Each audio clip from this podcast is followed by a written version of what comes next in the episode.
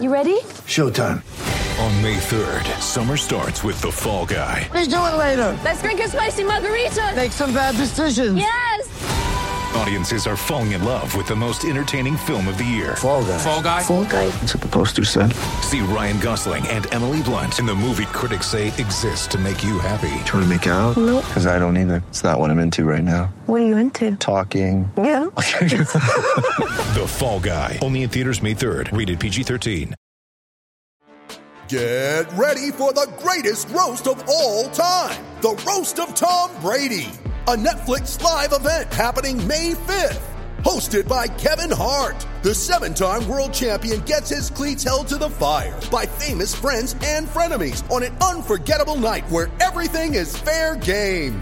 Tune in on May 5th at 5 p.m. Pacific time for the Roast of Tom Brady, live only on Netflix. Welcome to the Wine and Gold Talk podcast. Chris Fedor, Joe Vardon with you. Uh, last week we had David Griffin, and it went fantastic. A week before that, we had a couple of writers from the LA Times that are going to be covering LeBron James. That went fantastic as well. So I think we've gotten the hang of this guest thing, Joe, and that seems to be something that people actually like from us. So today we've got another one, buddy. Right, and and I think right off the top, what makes this so good and so special is that um, there's more of me than you. When we have people on, um, then I get to introduce them because I'm clearly the people person of the two of us, and you are Right, the grumpy curmudgeon in the corner. right. and everybody who knows us would agree. um, but yes, uh, we we do have another guest. Um, I have two uh, very prominent neighbors, uh, very very high high ranking members of the Cavs community. Um, both live uh, on or near Lake Road in Bay Village. We won't get any further than that. Um, and uh, and this is one of my neighbors today although neither of us could be bothered to uh, walk the 2,000 feet from my house to his. Uh, so we're all doing this on our uh, computers. But uh, none other than the television voice of the Cleveland Cavaliers, our favorite local local announcer, who has enjoyed um, outrageously good ratings over the last four years for, for local broadcasts in the NBA. And of course, we are talking about none other than Fred McLeod. So, Fred, uh, thanks for coming on today. Go Bay Rockets. That's right. Go Bay Rockets. Hopefully, now, by the time you all are hearing this, hopefully they will be 2 and 0. Uh, at least I hope so. Uh, but they're playing University School uh, on Friday. So, I know we have at least a couple university fans out there, so sorry about that. Um, but Fred, how's uh, how's your summer going? Well, it was good until about uh, three weeks ago when I was put on the IR with a uh, bone spur in the elbow. I was telling Chris before we uh, went on. I'm sure overuse, and uh, so it's got an MRI last night, which I've Oh, never had in my life, and so uh, we'll find out what uh, procedure I'm going to need to take. But it's I've shut it down. I'm chipping and putting at uh, various outings, like the Cavs outing with the uh, season ticket holders on Monday, and um, I did whole lot of chip, but but, but no, it kills me because I, I- you know, I throw all my uh, in-season passion for the Cavs and the NBA right into golf, and um, so I've been a mere bystander. To go, going to the gym doesn't cut it for. Uh, although I am on a new, new Joey D. If you guys know Joey D, he uh, works out Dustin Johnson and um, uh, Justin Thomas and Brooks Koepka, and so Yep. I'm I'm on his uh, flexibility hip program, and so I'm one week into that. So that's helped a little bit, but I'm I'm a uh, boring mess right now.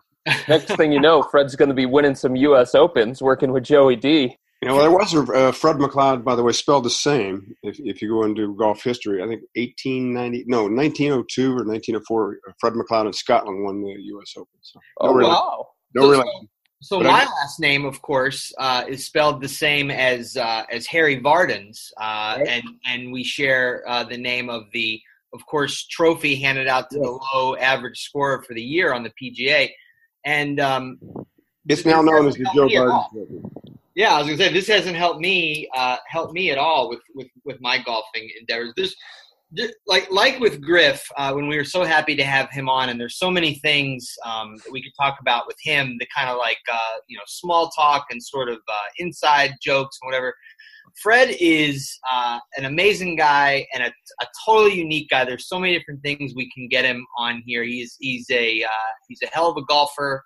He is a walking encyclopedia who occasionally has trouble on subway trains. Um, we could get into that, of course. And he's also, uh, of course, he travels the country with the Cavs, and he uh, could be staying at the various Four Seasons throughout the country, but instead, Fred stays with us uh, at the Marriott's, um, a couple blocks away in almost every town, and I want to ask him why.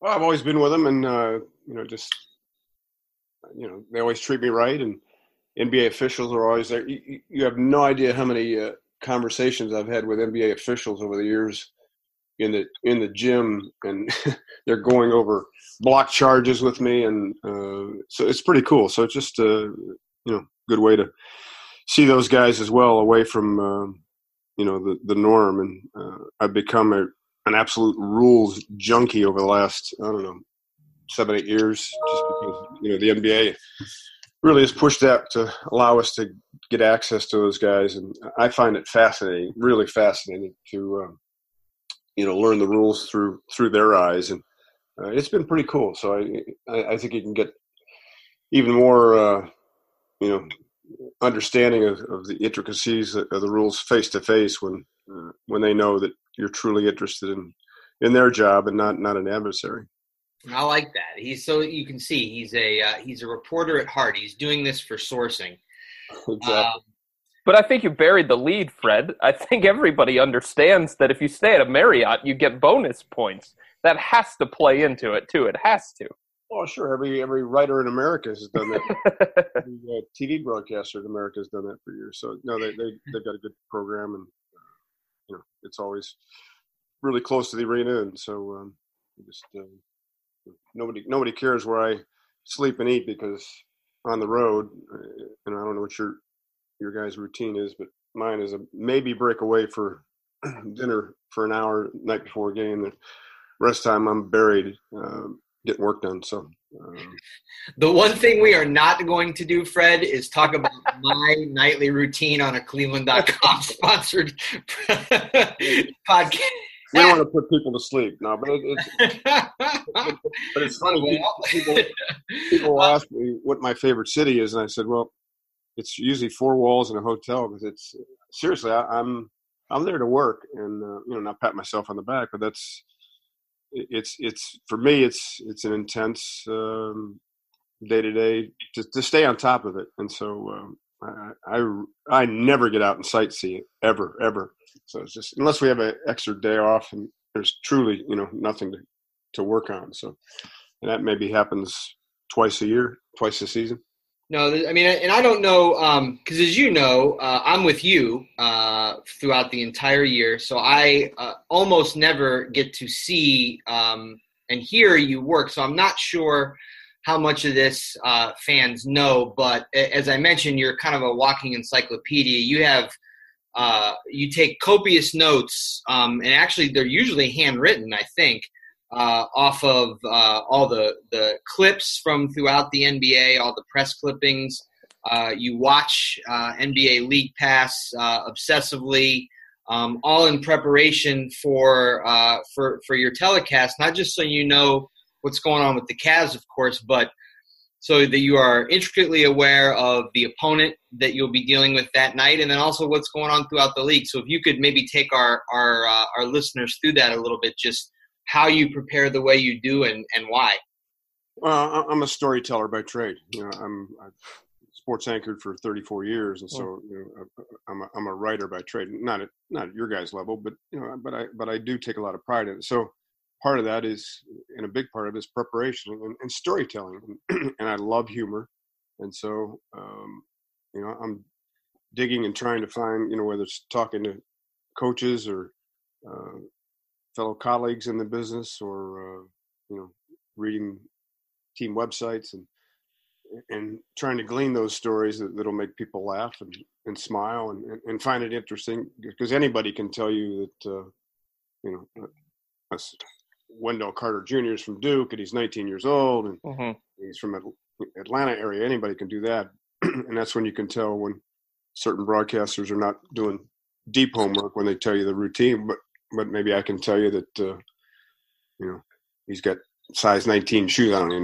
Know what he has, but you know what I'm saying. So, so I'm and, and so I save that in my vault of information that that uh, on my laptop that I print and uh, try to find the right time to, to weave those in. And many times it's something that AC can identify with. And uh, and then the other big big part of what I do is video preparation. So I'm looking at um, a video program that I can see what a certain player has done over the last I don't know 10 15 20 games. I can go back as far as i want but it's recent going back to pass and i can find tendencies and, and then i'm looking for to see what statistically and i don't want to overburden the viewer with stats but but there are some relevancies to you know if a guy's a good mid-range shooter if he's a good corner three shooter and so all that takes time and um, i just it's just the way i'm wired you know like i said i'm not patting myself on the back but if you prepare at, at a high, high level. I, I, guess I learned it very, very early on, guys. When when I did the Indians back in 1979 with Joe mm-hmm. Castiglione, and our, our, very first broadcast with the Yankees at the old stadium was a, a four-hour rain delay, Ooh. and and we did not go back. I was at Channel Eight at the time. We did not go back to the studio for a movie. They kept it right at the ballpark, and so Why? Only because of uh, preparation did, did we weather that storm. And Joe is now finishing his 36th year, I think, with the Red Sox, and I'm, I just finished my 35th year in the NBA. So uh, I, I, guess what I'm saying is, you know, you, you, learn to do it the right way, and and I'm sure you guys abide by the the same preparation mantra. And when you do, um, you're ready for anything. How about the catchphrases, or how about the descriptors that you use throughout the course of the game? Like, where do those come from, Fred?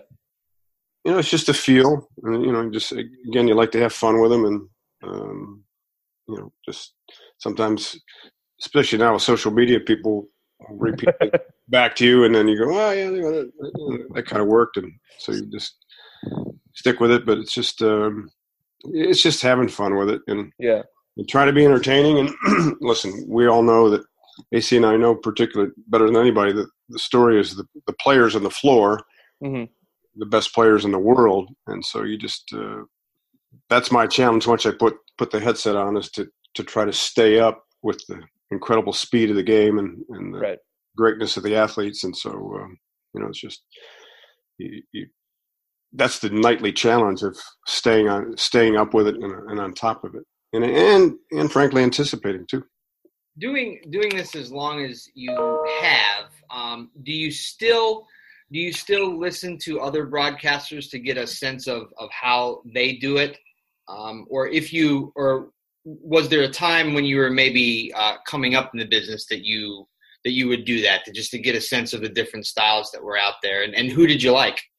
I mean you know very early on when i started in detroit um, i reached out to joe tait because i he was instrumental in me uh, in my first year of the Cavs in 79 80 when Stan Albeck was the coach and um, that Bill Fitch had just left. And so uh, I had one trial game in 78, 79, and, Bill was still the head coach, and he took me into, um, you know, some video sessions on film, by the way, and um, so that that was kind of an early bedrock. And then Joe Tait was really incredibly helpful for a rookie broadcaster, rookie play-by-play, because I was mainly just sports anchor and at Channel Eight, and then um, so anyway, after I started doing the Pistons in Detroit, I reached out to Joe and I said, "Can you critique this for me? And sent him a, you know a sample and he said you know i don't need to tell you what to do. You're you're there already. So that meant a heck of a lot coming from a future hall of famer. And you know I'm, i'll be indebted to joe for the rest of my career. Uh, but in terms of listening to others I, am listening more to for stories that, that, yeah. that, they're telling about their guys and um, you know we all borrow from you i don't want to say steal we all borrow from each other and so um, you know if I'm watch, watching the Atlanta Hawks and Bob Rathbun's doing the the Hawks game with Dominique, and he tells an interesting story about whomever it might be, then you know, know oh, maybe our viewers would find that interesting. So, mm-hmm. um, but, but you know, I, I, don't think we really listen to critique each other. You know, we're we're all in this very uh, select fraternity and, and, lucky to be there, and we all have great respect for each other, and uh, you know, friendships pretty much with with all out of mutual respect. And um, so, but yeah, I'm I'm a voracious uh, watcher of NBA League Pass. I think it's an unbelievable uh, tool that fans are able to to dive into to listen to other broadcasts and um, it's just fun. If you're an NBA junkie, it's you know I live on it. Or if you're a Warriors junkie like like Fedor. Easy, easy. uh, yeah. So uh, I'm sorry, Fred. Um, how j- just real quick, how, what season is this for you on with the Cavs? This will be uh, including 1979-80. Uh, this will be uh, number 14 coming up. Okay, so you of course were here um, in the 10, 10 11 season. Right. Okay. Uh, and so here we are. Um, this is we're heading into the franchise's second first year without LeBron. Uh, the first first year did not go well, um, and it was the start of arguably the four worst years in franchise history, uh, which were then turned around immediately when LeBron came home. Um, and I want to talk to you a lot about this, um, in part because you've lived it, uh, as so many of the Cavs fans have, um, and, and, you lived it in a way that that, that I uh, haven't. Um, I was I was in Columbus when that happened the first time, um, and then I also just want to get a sense from you of. of can, I, can I steal that word by the way? How do you spell grimace? Uh, it's, going into my, it's going into my notes right now. I was going to say he's going to bust it out on opening night just in honor of you, Joe. Yeah, well, the Cavs are in a grimace right now, but yeah, uh, it's People, early in the ball game. They should they should use uh, they should do a lot of things in my honor. Anyway, um, so starting there though, things were so bad the first time around with this, and and the Heat struggled as well. What uh, what can realistically be expected from the Cavs this year in, in year one without LeBron? I think it's an entirely different scenario. I mean, you know, you look back to that team with you know Baron Davis and Anthony Parker and Antawn Jamison. You know, players are much older in their careers. Um, you know, didn't have a first round draft pick, obviously, and so it was really uh, starting from scratch. And then ultimately that season you know, led us into uh, to Kyrie Irving. Um, you know, where this this group is, you know, you got got some core players, and, and I think uh, I'm ex- I'm excited about calling this team. I'm excited about watching them because they're going to continue to grow, and um, you know, certainly in the conversation is I think David Griffin told you guys to be a, a playoff team. Um, so you know that team eight years ago didn't have an all star. This one does, and uh, so it, it's it's part of the NBA. You can't stay on top forever, and um, you know my job as a broadcaster is to again tell stories and to uh, be excited about my team, which I am. And um, you know, in the four years that that we uh, broadcast the first time without LeBron, I, I'm not tooting our horn. Trust me, I'm just stating fact. We were still, and, and it's a testament to our fan base. Mm-hmm. We were still in the top ten in ratings in the NBA uh, in that four year period. I don't know exactly what the number was, but mm-hmm. uh, but people were, were still watching and people were still interested. And I'm fully uh, expecting the same thing to happen because um, Cleveland fans are diehard and they they ride through thick and thin. And um, there's it's going to be exciting to watch young players like Collin Sexton and Cedi Osman um, you know, develop. And I think Jordan Clarkson's going to come back a little bit of a different player. Ty Lue spent a lot of time with him this summer, and he's playing very well for the Philippines right now, and uh, Larry Nance Jr. So Ante Zizic. So there are a multitude of storylines as the season will develop, and, and guys improving. And I, I, think the fan base understands that, and will get behind guys that are busting their tail and, and trying to get better. So even though this this time around is is different than the last time around, like you said, Fred, and, and there's more talent this time than there was in, in 2010. And I think the organization itself was more prepared for this possibly happening than they were in 2010. And they would probably tell you that same thing. Was it hard for those four years to, to try and keep that kind of team interesting? Like, I know Kyrie was there and he was doing amazing things, but mixed in there, there were a lot of coaching changes too, Fred, and there were a lot of losing streaks, historic losing streaks for the franchise too. So was it hard during that time, those four years, to try and keep the team interesting? No, because it's still the NBA. It's still, yeah. in my mind, the best. I'm sure my MLB. I'm sure Matt Underwood would say, "Well, MLB is the, the best job in the world." But you know, I love the NBA. It's I go back to roots when I lived in growing up in Strongsville. We didn't even have a team yet. The Cavaliers weren't even born, and Right. I, I was a St. Louis Hawks junkie because I could pick them up on radio. And one year when I was like, I don't know, ten or eleven years old, they I vividly remember they were knocked out of the playoffs, and I I was crying, and my mother was, "What's wrong with you?" And I said, "Well, the St. Louis Hawks are done." And she's looking at me like I'm a freak. so the point is, you know, when, when it's in your DNA, DNA as NBA basketball is, you get excited about the game, and you know, Mhm. you don't you don't broadcast the score on a particular night. And um, you know, uh, we went through that 26 game losing streak, but Yeah. I remember when they beat the Clippers to to end it. It was it was a great broadcast. So um, no, it's and there you know there's another team out there too that they're playing. You know, this is, I know we get caught up in us us us and we we we and but you know they're great players in other teams too. So uh, there's always plenty to talk about and always plenty to get excited about. And I can honestly tell you, I, I'm coming up on 2,000 games in another year or so, and um, there's never been a game where I haven't been. In, in fact, I'll tell you what. There was one game. There, there was one game in Detroit. It, it was toward the end of. Uh, I don't even remember what season it was. And I go, boy, it was a meaningless game. And I thought, Mhm. man, I'm just, I'm just not amped up about this game. Well, that night, Jerry Stackhouse set the uh, franchise record for for points in a game. I think it was 42 or whatever it was.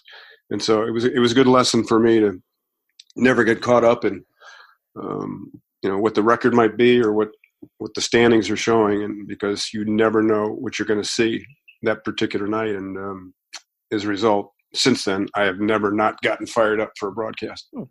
What this might be this this could be a tough question unless you've spent time thinking about it, which I don't know if you have. So here we go. Um, what what did LeBron's four years here, the last four years, what did they what did they mean to you? Um, and and and how should fans look back on on what we all just finished?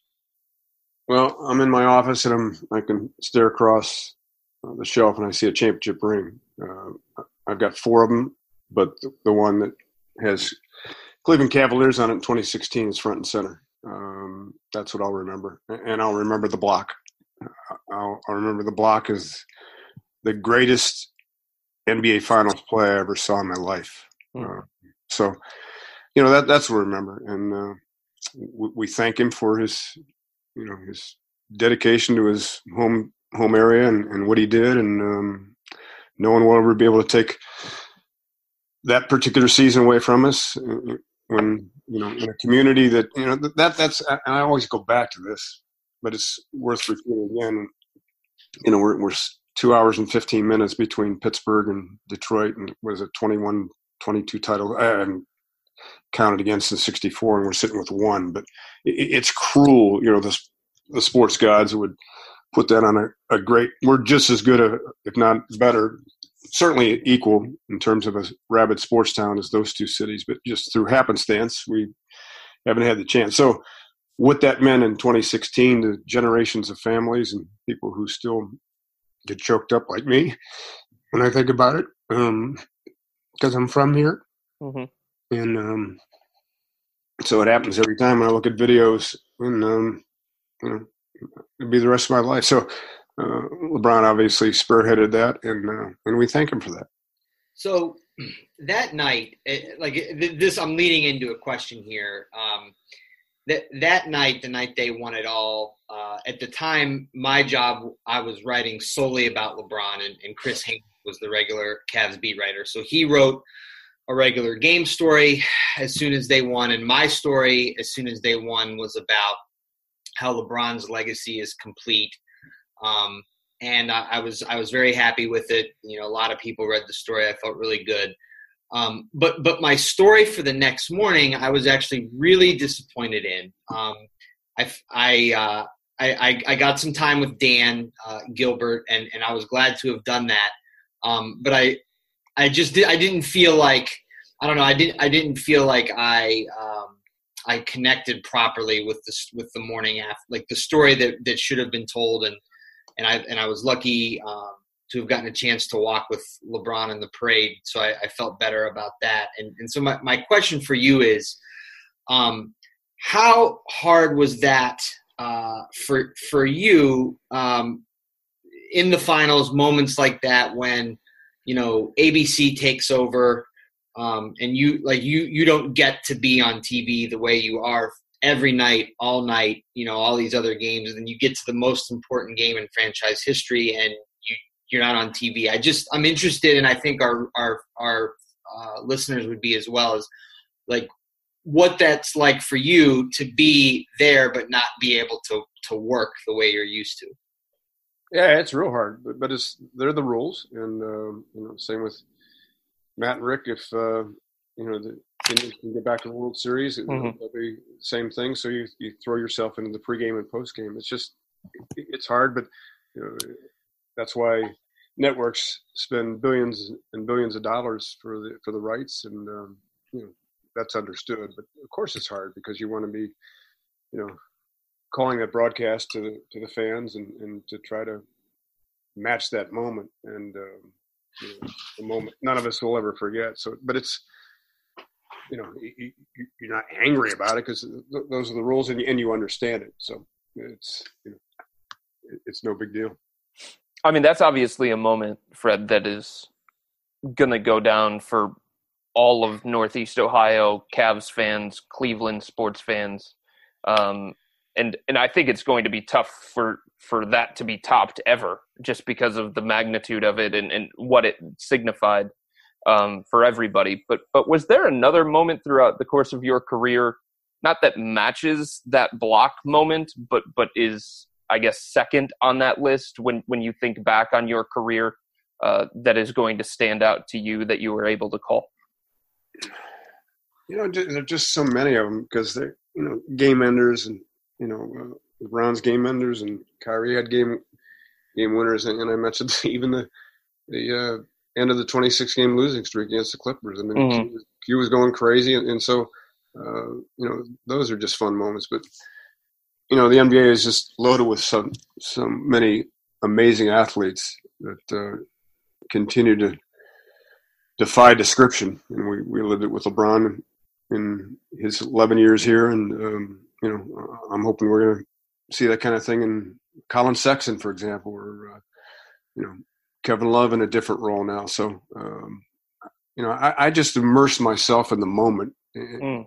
and um, so just to be able to sing all at once kind of hard to do. Uh, you know, I, I had the pleasure of watching and calling Isaiah Thomas's games, who I think is, you know, the original Isiah Thomas, who's pound for pound maybe the best player I've, I've ever seen. I say pound for pound because he was six one and what 180 pounds, and so. But, but still, LeBron certainly is the, the greatest player I've ever seen. But, Mhm. So it, it's more more generalities than, than specific moments. But you know, as a broadcaster, you always live for those those game winners. Those, those are what you what you love to call and and be a part of. So um, you have access that that I don't have, uh, that that Chris doesn't have, and then also um, you can. I mean, having been around the league as long as you have, uh, you have a perspective that we don't.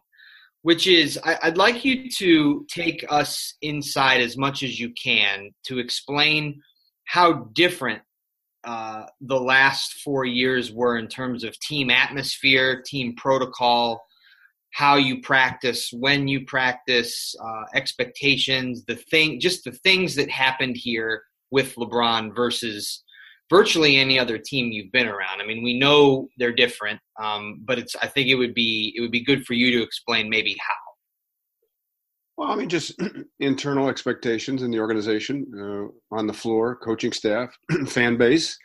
you know, when you're uh, when you're in the running for championships, everything gets uh, you know put under the microscope even more. So when when a losing streak occurs, you know the sky is falling and what's wrong, and then obviously when things turn around, and obviously in uh, 14, 15, when LeBron had the back issue, and I remember vividly when he came back in, in a practice session in Phoenix, and uh, all of a sudden he was 100% healthy, and you go, "Wow, this team's ready to go." And so, um, but you know, it's just attention to detail. And but but now I think it's going to be I think Ty Lue is really going to be able to roll up his sleeves and, and really teach and, and really develop and um, and and so it's it's just a different mindset. But the focus and practice will be just just as intense as it has been the last four years. Uh, you know, it, it's it's the old adage: it's a marathon, not a sprint.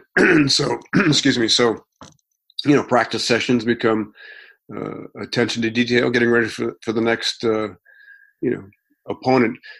If the Cavaliers, for example, were getting ready for Golden State in the regular season the last four years, there was never any difference in that practice session versus getting ready for the Atlanta Hawks. There really wasn't because they, they can't get get ahead of themselves and get too wrapped up into one specific opponent. They're, they're professionals and they're you know working on running that offense every single day and defensive rotations and assignments. And so uh, you know you know maybe certain days they would have a little more jump in practice sessions, but uh, in terms of a razor sharp attention to detail in the regular season, one opponent versus the other. It's really not. Now, obviously, come playoff time, those practices, you know, you really building a, a, game plan for one team, and so those become more focused. But as far as uh, differentiation, you know, there's really not. Okay, but, you said you used the word practice once. All right, there you go. twice. Uh, okay. Now that you've said it three times, I have to interrupt they never practice. And I, and I, you know, remember, I mean, in January they went what, like 21 days without a single practice in in between games, uh, and so that that was one of the things I was getting at, and I wondered when you realized for the first time, like, oh my God, this this team doesn't practice the way an NBA team normally does, and and what is how different is that going to be this year? Um, just the fact that they are much younger and they're going to be practicing almost every day. What, how, what, what kind of difference will that make?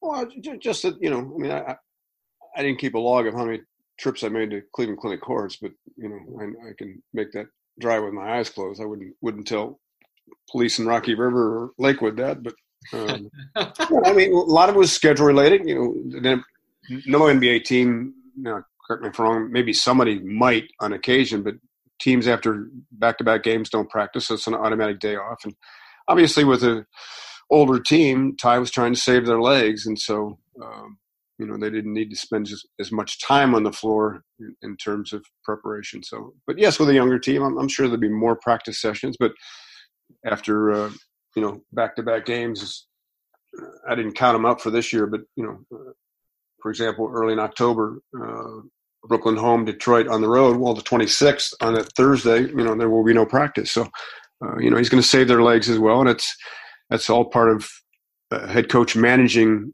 you know his team and making sure that they're they've got legs for for game nights but but you know will the practice sessions be a little longer perhaps you know if he's uh, implementing a system and trying to uh, you know to teach guys the right way and uh, you know there'll there'll be a lot of individual work I'm sure before and after practice with with the you know Collin Sextons of the world as, as those guys really get uh, acclimated to the NBA life. And um, Ante Zizic, another great example, who spent so much time with Vitaly Potapenko over the last uh, season and will do so as well as he tries to hone his craft. So it'll, it'll be as much individual, Joe, as opposed to uh, to team, in addition to team, you know, in those practice sessions. Do you think Ty is going to change at all in terms of his style of coaching with more of a younger team than what he had um, in in the previous years with a championship ready team. Yeah, and I, and I think he'll you know it, it'll remain to be seen, and specifically how you know it manifests itself. But yeah, you know he'll he'll spend even more time you know in player development, and, and you know that's that's a positive term in the NBA, not mm-hmm. not one that you're just you know not worried about wins and you're just developing talent. No, it's it's you're trying to win games as many as you can, and at the same time, watching players improve. And, and that's why you roll up the sleeves with Jordan Clarkson this summer because the kid's got talent, and so uh, you know just to try to teach him his way in the, in the Cavalier way and to get the most out of him. And Larry Nance Jr. to uh, develop his you know mid-range outside game. So all these guys bring a lot to the table and uh, are in the NBA for a reason. Now the the quest of any coaching staff or any uh, player development staff is to, is to get the most out of these guys and and to uh, to turn them into potential all stars. Look at Kawhi Leonard. Eh, eh, eh, what a great example. Or Jimmy Butler. Both guys came into the NBA not known at all for their shooting. In fact, it was a detriment, and, right. and both have become really good shooters because of uh, player development. So, and there are stories of players on every team around the league who've, you know, improved their crafts and, and added to them because of incredible hard work. And and frankly, that's what I'm hearing about Collin Sexton. I'm just talking to Avery Johnson at the draft, and uh, and to his mom and dad. This kid's appetite for hard work is just uh, insatiable, and so um, uh, I am really excited to watch this kid develop before our very eyes to to see what he can develop into. So we're about halfway through our conversation with uh, Cavs TV play-by-play man Fred McLeod. Uh, we'll have our second part of our conversation right after this. Did you know that one in six Northeast Ohioans struggle with hunger? Many people in Northeast Ohio are forced to make tough choices. Unexpected expenses, prescription costs, and rising heat costs are all things that can prevent people from being able to put food on the table, and they're forced to make tough decisions, which often results in hunger. But you can help. Each dollar that you donate to the Harvest for Hunger campaign will result in four meals. So donate today by visiting harvestforhunger.org. Help feed your neighbors. Cleveland.com is a sponsor of the Greater Cleveland Food Bank's Harvest for Hunger campaign. It's the Wine and Gold Talk podcast, continuing our conversation with Cavs TV play-by-play man Fred McLeod. It's Chris Fedor, Joe Vardon with you. You can find us on iTunes if you like what you see, what you hear all of the stuff that we do on cleveland.com. Give us a like, hit that subscribe button on iTunes. You can search for the Wine and Gold Talk podcast on iTunes as well. Just type in Wine and Gold Talk. And of course, continue to check out all of our stuff online, cleveland.com slash Cavs. Yeah, do that. And, you know, keep reading. Uh, so, Fred, um, we, we talked near the top about how um, this team – has a chance to uh, to maybe surprise uh, to to maybe surprise people. Um, and we say that because Vegas does not have high expectations for the Cavs. Like something like 30 and a half wins, I think, is the over under, maybe 31 and a half. Uh, and then, you know, national TV doesn't think very much of the Cavs. Um, really, I by my count, I say only two times on national TV. I know that the company line is seven, but to me, NBA TV doesn't count. Uh, Be careful. Uh, and then um, easy now. You know, there's history. Uh, LeBron has left two teams, um, and neither one made the playoffs. And we already kind of got into you know the train wreck that was here the first time it happened, and we all think that this team is set up way differently. Um, but what to you uh, so okay, we, we've established that it's going to be a tough road, but maybe they'll surprise people. Maybe they'll be pretty good. Maybe they'll make the playoffs. Could be any of those things. What's the key? Who's who's the guy? Who's the guy that needs to play better than either the league thinks he can play, or maybe than he showed last year, or what? What is it to you? Who's the one or two guys that this swings on? I, I, I'm not dodging the question. I, I, just think it's it's a compilation. I, I really do. Um, I mean, Cedi Osman, I think, is going to be, uh, you know, a guy who's going to be right in the middle of of of this season. Just you know, his improvement. We know we know Kevin Love is going to be, um, you know, getting a lot more touches and kind of the, in the face of this franchise. And uh, you know, he wants to be here, and um, we know the kind of numbers that he put up and, and the kind of numbers that he can put up because of um, his skill set. So um, it's, it's, not going to be any one guy. It, it's really not. Uh, Jr. is going to be an interesting story to see how he can bounce back. And you know George Hill. Um, you know th- these guys are now playing without the greatest player in the NBA, but they've all got skills. They, have all got confidence in their own ability, and so um, you know. Uh, Jordan Clarkson, as I mentioned, you know, Larry Nance Jr. So it just goes on and on. It's it's not going to be one guy. Well, you got to he, has got to be better, or or the mm. Cavs are going to lose X. Um, I think Ante Zizic can be a long time player in this in this league with his uh, skill set around the basket. So for me, it's just going to be fun to watch watch this team develop. Look, when you go to the NBA Finals four straight years, the expectation, the bar is set so high right. that you know if you don't win a, a title, it's um, I don't want to say it's a, a, disappointing season, but but you've fallen short. Well, the other 28 teams that didn't make the NBA Finals, you know, they're still open for business. The last time I checked, too, and so uh, it, it's part of professional sports. You're not going to be on top every single year, and so uh, you, you, still have players. You know, from from where I sit, I'm, I'm still excited about those games. As I mentioned, those four years prior, we we still gave a 110% in every broadcast and still you know never once i go oh i can't wait till the season's over no i'm i'm excited about that broadcast for that night so mm-hmm. uh, you know cleveland fans are going to are are cavalier fans first and foremost and, and then they're they're fans of the, of the players so um, it's just i know like i said when you've been to the, the finals four years in a row the, the expectation is different but uh, a brand new season still brings excitement. Fred, you mentioned that Kevin wanted to be here, and it was clear with the commitment that he made to the franchise and the franchise making the commitment that they made to him. Um, but this is a guy who came here in 2014 because of what the Cavs were building at that time and because of that phone call that LeBron made to Kevin. Kevin got frustrated in Minnesota because he couldn't get to the playoff stage. So, what do you think it is about this situation that made Kevin want to be here? And why weren't you surprised when that contract extension was signed? Well, he's in a different place mentally. I mean, individually, you know, just being able to talk about, um, you know, the mental hurdles he's had to cross. Mm-hmm. now being a champion, no one can ever take that away from him. So he's just in a different place, you know, professionally and, and as a man. And so, uh, you know, he, he's loved it here. Um, you know, contrary to what some might say, Cleveland is a great place to live. We know it. We all live here, and yep. And so, um, and this organization does things top drawer. He knows that as well. Um, we'll do what it takes to to win, and in terms of expenditures, and uh, you know, and so and a commitment from from ownership and uh, and a fan base that's incredibly rabid. So uh, there, there's so much for him to gravitate toward, and uh, now I think he looks forward to being that guy that can really, really lead and share now some of his championship knowledge. So um, he, he's just in a great place mentally and, and, and physically, and um, uh, he he relishes this opportunity. I think it's totally different than what he went through in Minnesota, where he was he was trying to learn how to win, mm.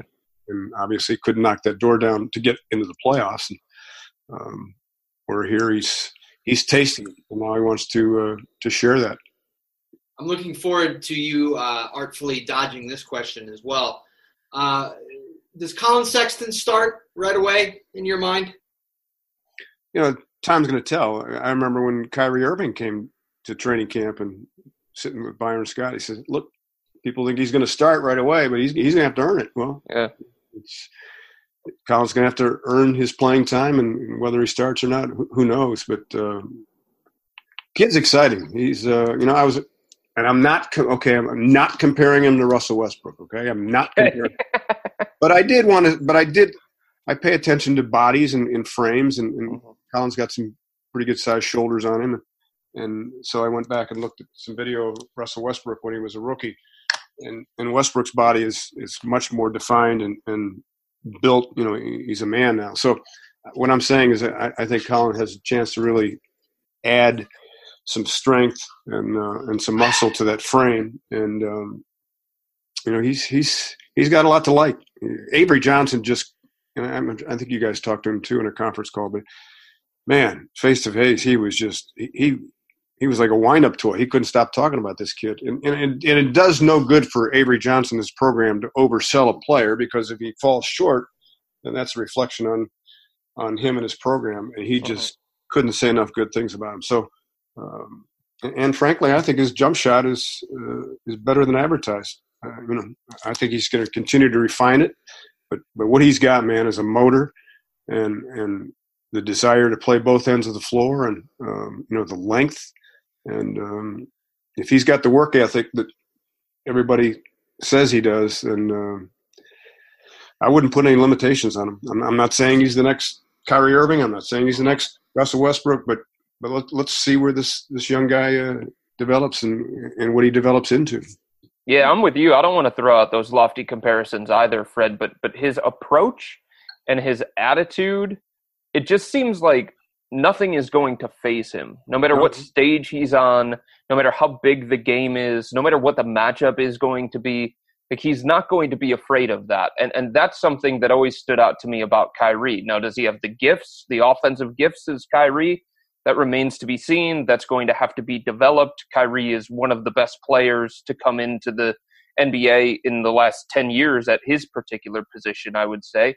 But but just that that bleep you mentality, like I'm going to kill you on the basketball court mentality. I think that's something that stood out to me about Kyrie, and I see some of those signs from Collin. Yeah, he, he's got that look in his eye. He just, uh, you know, he he he wants it, and uh, so it's just gonna be fun to see, you know, how quickly he can get there, and uh, just through hard, hard work. Remember when Kyrie first came in? You know, his jump shot wasn't pristine. I mean, he just worked at it, worked at it, and it became a, a lethal weapon. You know, he had the incredible handle as soon as he walked through the door, but um, where Collin's got that blinding speed, and um, and I like the fact that he really wants to defend. You know, he wants to be a, a two way point guard, and, and that's hard to do in this NBA where you can't touch anybody above the, the free throw line. So, um, but he accepts that challenge. But answer your question, Joe. I, you know, I don't know if, how much or how soon he'll start. It, it's similar to Baker Mayfield. You know, do you do you let him watch a lot and then eventually morphs into a starter, or is do you throw him throw him into the fire and uh, you know Ty Lue will get a sense of that once he sees him in training camp and in the preseason, and uh, you know, we'll, we'll, see how that goes. Fred, you cannot bring up Baker Mayfield on any medium with Chris. you've got to know. You've got to know your audience because now we're going to devolve into this thing about how Baker Mayfield should be playing and Hue Jackson stinks, and so I, I blame you, Fred. This was just to placate Chris, who's had to talk a lot, a lot of Browns over the last, uh, you know, several months. So I just thank you, thank you, I appreciate it. Yeah, right. You've mentioned uh, Zizic quite a bit, and uh, like you, I mean, I, I thought he looked great. I mean, just dominant, really, uh, in in the few games that he got to play in Vegas, and the opportunity that he got in March uh, when the games counted, he he really played well. He he yep. really did. But if you look at the roster, Fred, going into the year, um, it's pretty much identical uh, to what we saw last year in the front court. And so, how is he going to get any time? Well, it's part of player development in, in the next phase of his uh, career. You know, I'm not speaking for Ty. I don't know what he has in mind, but um, there's still room in the NBA. I know, I know Golden State has made it such a wide open game, but it, it's hard to for everybody to play the way Golden State does, and, and so there's room for guys that can do damage in, in the low post. And so um, I just like his footwork. I, I, his touch around the basket. So um, again, he's not going to be handed minutes, but um, there, there's going to be opportunities for uh, for Ante Ante to show himself, and um, you know you, you can't you can't teach size. That's the old adage. And um, back to the basket, he's really comfortable, and he's got toughness. And so uh, you know, he's still what 21 years of age. So uh, we'll see. But it's one of the to me one of the fascinating storylines that will unfold is you know how much he can you know earn in terms of playing time and, and what he does with it the Cavs have approximately 63 twos and threes on this roster. Uh, and so I think we would say likely that that that Korver um, would be a candidate to be traded uh, just because he's such a specialist. He's older, his contract is a good one, um, and he might be able to net the Cavs a first round pick that right now they don't have. Um, so this is a two-parter. One, do you think that Kyle makes it through the year on this team? And assuming he does, how how does he fit and how could he help this club, which is obviously a way different club than they were last year because of LeBron? I mean, he's listen. He's still one of the great shooters in this league. Um, he's he's a quiet voice. I say quiet, just you know, he knows the right time to say things, and uh, you know, be a voice of reason for the younger guys in that locker room, just like Channing Frye will be in, in a different tone. Um, you know, he's he's the ultimate professional, and um, you know, this team does have proven veterans on it who can can score and get it done in this league, and so um, you know, he'll whatever role he encompasses, he'll um, wrap his arms around it and, and give everything he's got. Um, you know, I've gotten to know him even on some off days, playing some golf with him, and mm-hmm. he's such a such a great person and, and just a a guy who's so relatable that uh, I can see why, as a teammate, everybody loves him. And, and you know, he's from Dennis Schroeder when he was with him Atlanta to to uh, LeBron James. I mean, he's he offers when, when asked, he offers tips on on the pure art of shooting. You know, did it with Jeff Green last year. He just and I remember Mike Budenholzer early in the season when he came in, and I asked him what he'll remember most about coaching Kyle, and he said, "Well, the guy can do anything he wants after after he's done. If he wants to be a head coach, if he wants to be a general manager, if he wants to be just a shooting coach, he will excel at that because of uh, the kind of person he is and, and just his knowledge about the game and, and the art of shooting.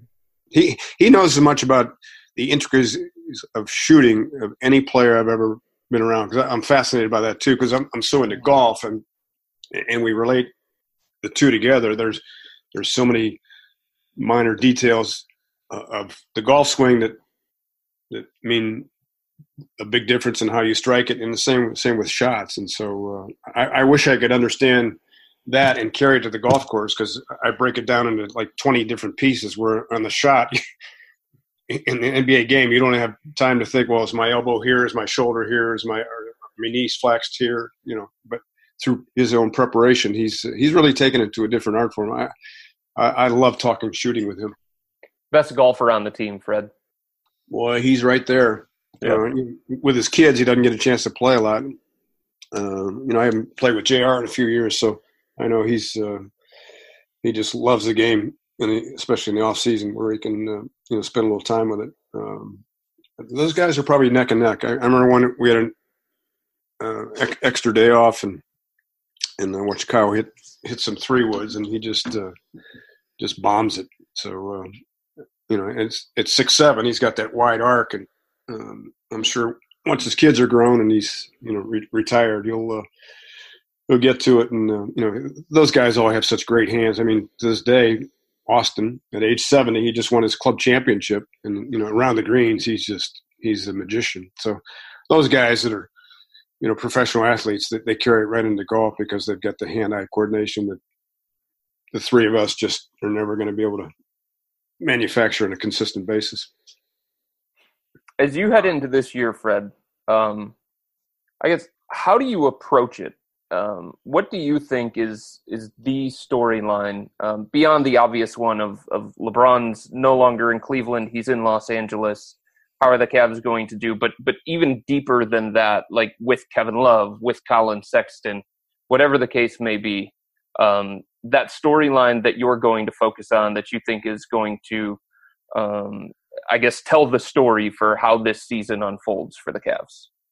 Well, the backdrop is fighting for a playoff spot. I mean, obviously, Boston, Philly, you know, Toronto, uh, Indiana, Milwaukee, um, you know, Washington, but you know, certainly look like playoff teams. But you know, is mm-hmm. Detroit uh, a playoff team in the East? We'll see. Um, so the Cavaliers in that conversation. Um, I just you know look at the no disrespect to the 2010-11 roster. This is just a, a much younger and, and, and deeper basketball team. So um, so why not us? I guess is what what the guys in the locker room are thinking. Well, you know, why aren't we a playoff team? Of course, of course, they're thinking that way. So uh, that, and then just watching young guys improve and, and, and bring energy. And um, listen, they love playing with LeBron James. Who wouldn't? He's arguably the best player of all time.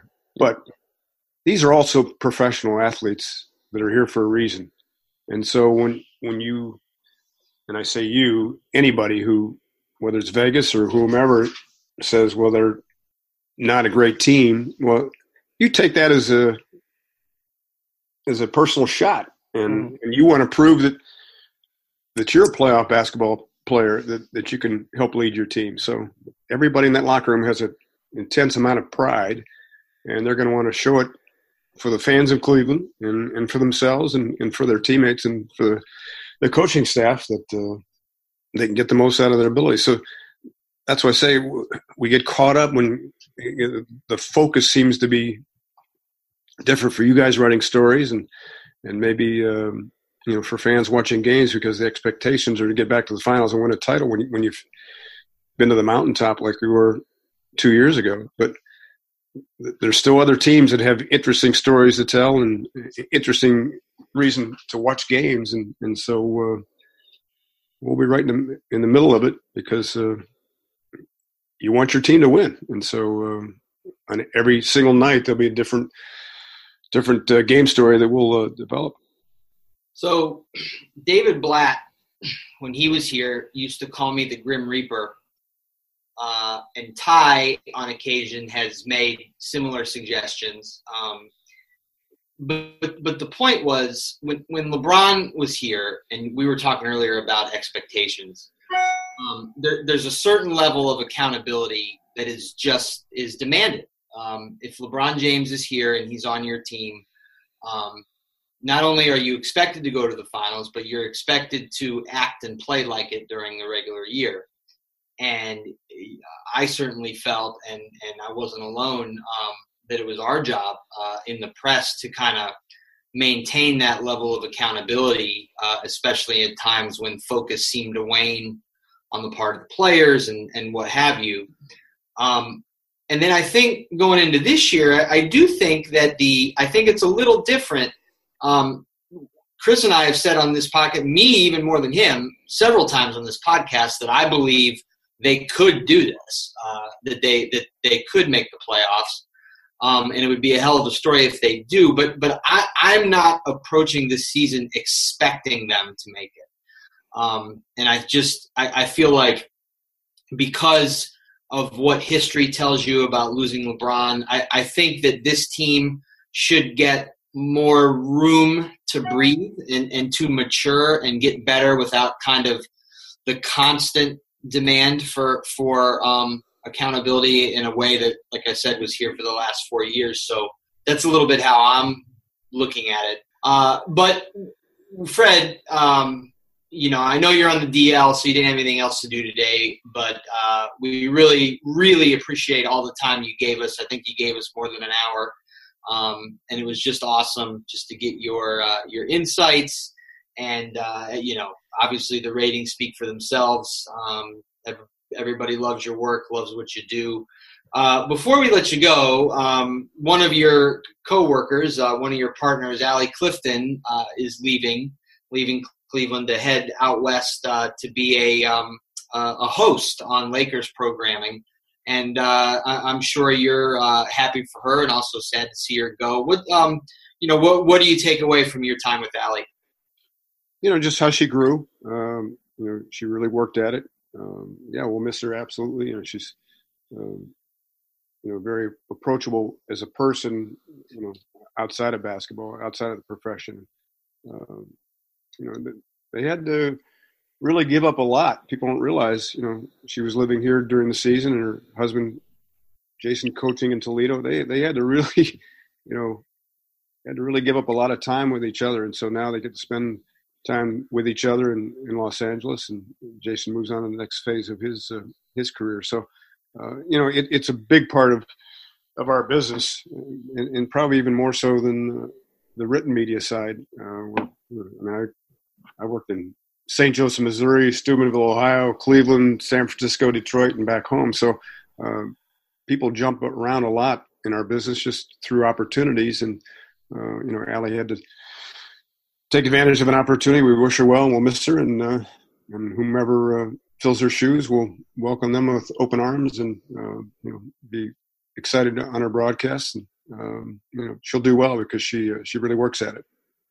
Absolutely, uh, we will miss her. She will do. She'll do great. Uh, we'll, we'll look forward to seeing her when we head out there in January because she's not going to be traveling um, in this job, so we won't see her when the Lakers arrive uh, here in November. Uh, anyway, the three of us, uh, Fred, Chris, and I, have a lot. We'll have a lot of work to do between now and then. Um, we're all going to try to lay somewhat low here for the next uh, about the next three or four weeks until training camp starts. But uh, once again, uh, thank you to Fred. Um, and thank you to, to Fedor as always for running this and, and doing such a good job with everything he does at cleveland.com. Uh, even some of his Browns takes are all right. And um, we just, you know, we're, we're very grateful to the audience uh, for you guys who you guys have been tuning in each week and growing, um, growing our podcast, which uh, we, we, enjoy doing and, and, looking forward to uh, to many, many more here with Cleveland.com. So uh, thank you to you as well, and uh, we will be in touch soon. So thanks for listening. Yeah, enjoy it, guys. Thanks as always, and uh, we'll, we'll, be back at it sooner than sooner than you know. We've got NBA meetings, by the way, coming up in a couple of weeks in New York, and that'll uh, that'll really kind of kick it off, and then uh, and then we hit the ground running. Right around the corner. Can't believe it. I know. Thanks, guys.